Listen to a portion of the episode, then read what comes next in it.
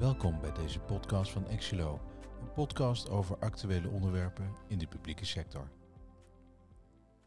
Hallo luisteraars, leuk dat jullie weer luisteren naar onze nieuwe podcast. Uh, ik ben Rogier Schumer, tegenover mij zit Ricardo Kok. En uh, wij gaan vandaag uh, in de podcast het onderwerp rechtmatigheidsverantwoording en controle met elkaar behandelen. Uh, eigenlijk met als doel om gewoon wat praktijkervaringen te delen met jullie, maar ook om wat concrete tips mee te geven. Um, dus nou, laten we vooral uh, van start gaan. Um, misschien om mee te beginnen, laten we met het begin beginnen. Uh, om eens te kijken van, goh, is die rechtmatigheidsverantwoording, verandert er nou echt heel veel of blijft heel veel ook een beetje hetzelfde uh, hoe het al was? Ja, nou ja, weet je, verandert er heel veel? Ik denk dat het wel meevalt.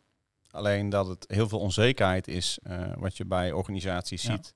Over ja, wat komt er dan op me af? Wat moet ik dan doen? Hè? Doe ik het goed genoeg? Um, Kijk, je bent natuurlijk al een aantal jaar uh, op een bepaalde manier bezig. Hè? Dus je, je weet van, uh, wat je moet opleveren bij wijze van spreken. En ja, dat wordt natuurlijk nu wel anders. Ik vind het wel grappig dat je ziet dat er heel veel organisaties... eigenlijk nou, die rechtmatigheidsverantwoording zit al jaren aan te komen. Hè? Volgens mij de eerste aankondiging was in twintig veertien. Ja, ja. We zitten inmiddels in uh, twintig eenentwintig, bijna tweeëntwintig. En iedereen vindt het toch nog verrekt spannend wat het nou eigenlijk inhoudt. En uh, of er nou echt heel veel verandert. Ja, nou, je zag dat ook wel weer met het uitstellen. Hè? Er kwam uitstel en je zag een soort... Uh, Ja, opluchting bij ja. mensen van, oh, ja. gelukkig, we hebben nog een jaartje extra om ons voor te bereiden. Ja, terwijl, nou, ik denk als je gewoon van een afstandje weer naar kijkt, dat voor de meeste organisaties de verandering niet zo heel groot is.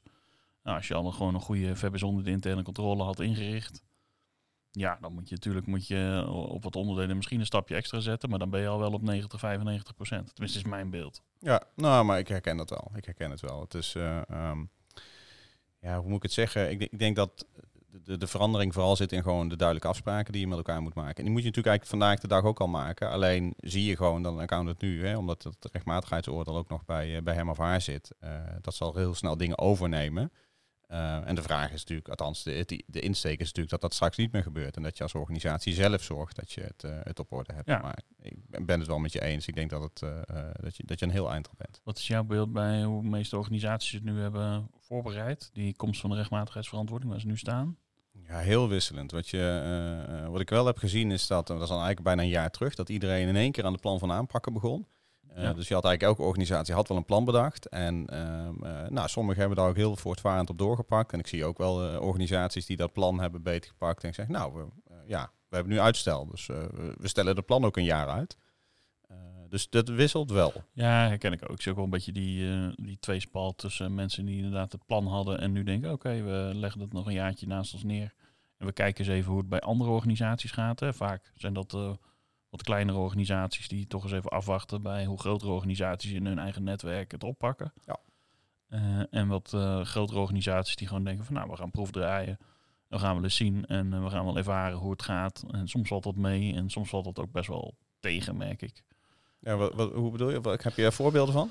Uh, ja, ik kom bij best wel wat gemeenten die toch wel zoekende zijn in van oké, okay, maar... Nou, bijvoorbeeld, ik neem, noem even als voorbeeld hè, die balansposities. Uh, ja, hoe gaan we dat dan doen? En wat moeten we dan eigenlijk doen? Ja. En wat is dan eigenlijk de rechtmatigheid van die balansmutaties? Ja, ja nou, vooral dat, dat herken ik zeker. Van wat is rechtmatigheid? Ja, uh, ja het is wel grappig dat die discussie eigenlijk weer een beetje opleidt. Terwijl het begrip rechtmatigheid natuurlijk al nou, vanaf tweeduizend vier bestaat. Ja. Uh, en nu best wel mensen zoekende zijn van ja, maar wat is nou eigenlijk dat voorwaardencriterium en wat is nou het begrotingscriterium en wat is het M en O-criterium en wat is dan getrouwheid? Ja, ja maar dat is ook, uh, nou, ik, volgens mij begint het inmiddels zich wel een beetje uit te kristalliseren, maar het begint bijvoorbeeld ook over ja, prestatielevering. De ene accountant noemt het getrouwheid, de andere uh, noemt het rechtmatigheid. Dus de, je ziet ook dat daar niet op een consistente manier mee wordt, uh, wordt omgegaan. Nee, nee, herkenbaar. En uh, als ik jou zeg van wat zijn volgens jou nou de top drie dingen die uh, organisaties nu moeten gaan aanpakken de komende tijd? Als je het hebt over de rechtmatigheidsverantwoording.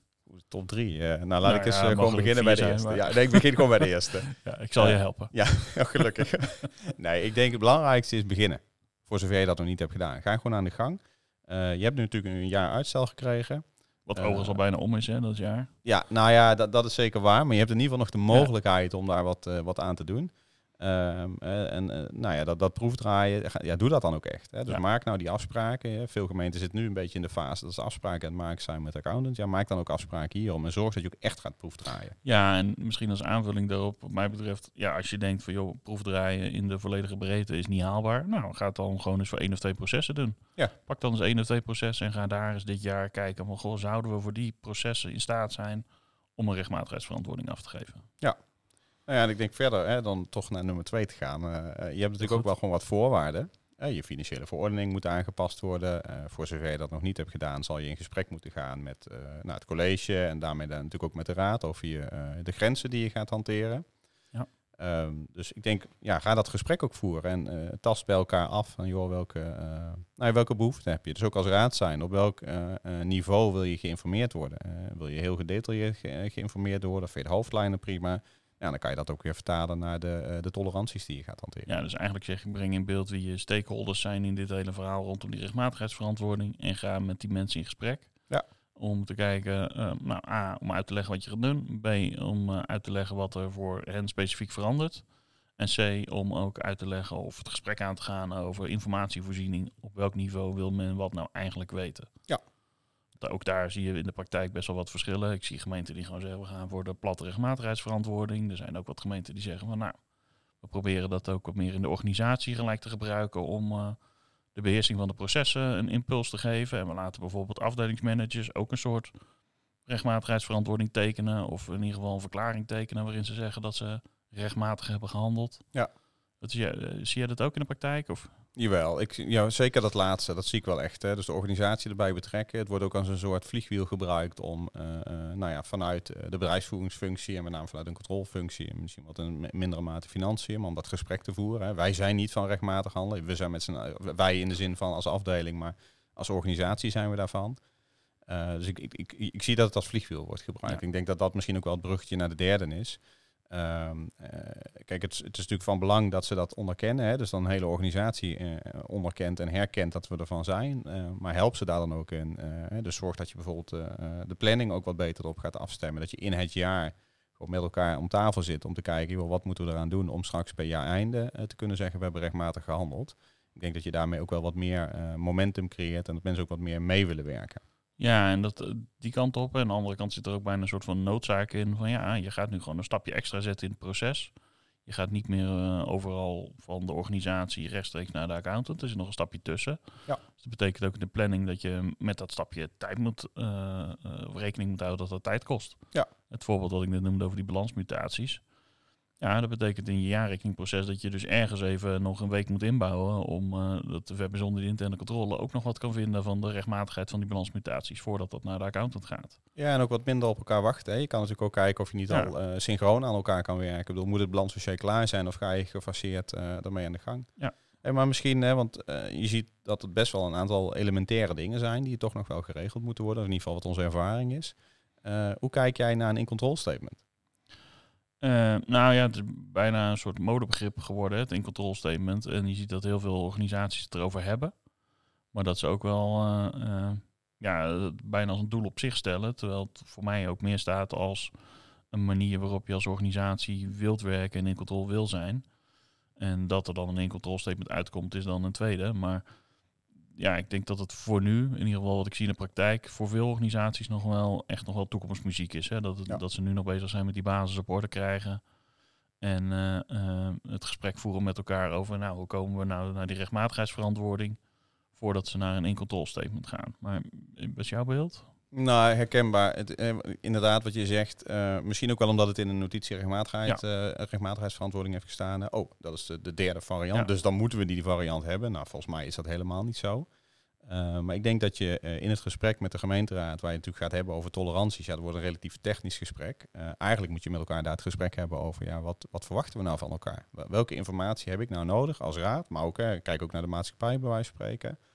Uh, en voegt een in-control statement op dat moment wat toe. Uh, hiermee wil ik niet zeggen dat ik het een, uh, iets vind wat niks toevoegt. Want ik denk dat een in-control statement heel veel waarde kan hebben. Maar wel als je hem uh, nou, in ieder geval op die manier insteekt. Dus eerst over de boeg van de inhoud. Waarom willen we hem afgeven? Wat heb ik daarvoor nodig? Wat moet ik ervoor regelen?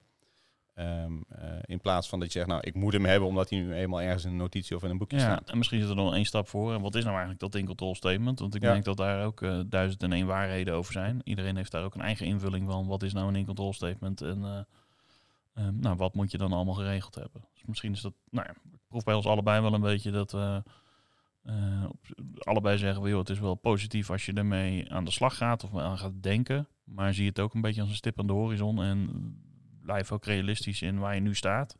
En sommige organisaties is dit misschien al een stap waar je nu in toe bent.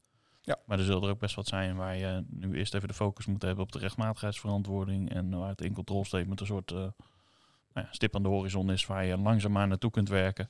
Als je met elkaar vindt dat dat je ambitieniveau is. Precies. Dan zie je het als een stukje doorontwikkeling. Ja. Ik denk dat dat een, mooie, uh, nou, een mooi statement is over een in control statement. Dus uh, en dat gaat, uh... past dat mooi op elkaar. Ja, dus ja, weet je, als we dan even afsluitend kijken, dan denk ik dat uh, we volgens mij mogen concluderen met elkaar dat de impact van de rechtmatigheidsverantwoording uh, best wel verschilt per organisatie. Um, uh, maar ja, laat jezelf ook niet te bang maken. Hè? Dat is de andere kant. Dus ga ook gewoon aan de gang en uh, nou, ja, ervaar het ook.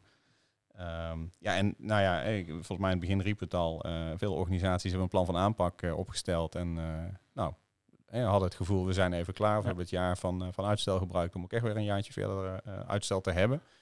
Um, ja, je bent niet klaar met alleen het plan nee, van aanpak. Nee, dus volgens mij uh, hebben we geconcludeerd van ga eigenlijk, nou, volgens mij hebben we drie dingen genoemd. Hè. Ga aan de slag met, uh, uh, maak gewoon duidelijke afspraken met elkaar. Intern binnen de organisatie, maar ook met de accountant.